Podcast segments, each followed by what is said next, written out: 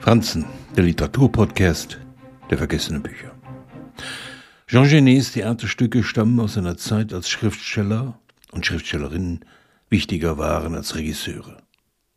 In diesem Jahrzehnt, in dem die Autoren die Politik wagten, wurde er nicht nur wegen seiner schillernden Biografie zu einem Shootingstar der Theaterwelt, er war unzuverlässig, entzog sich, bevorzugte die Täuschung und war alles andere als politisch korrekt.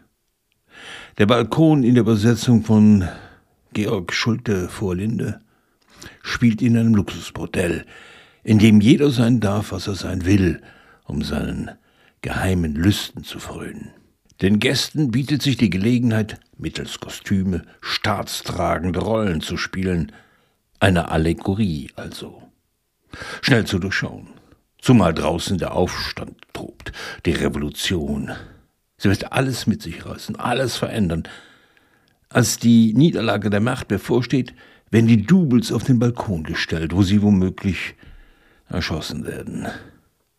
Eine Parabel über die Lächerlichkeit der Fiktion. Dahinter lauert die Frage, warum kämpfen Sie nicht mit? Warum sympathisieren Sie nur? Warum laufen Sie in ein Bordell, um Richter, Bischof oder Präsident zu sein?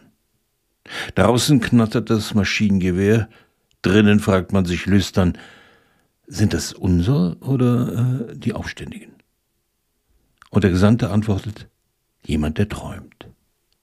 Die Antwort ist, wie vieles in Genets Werk, ein Schatten.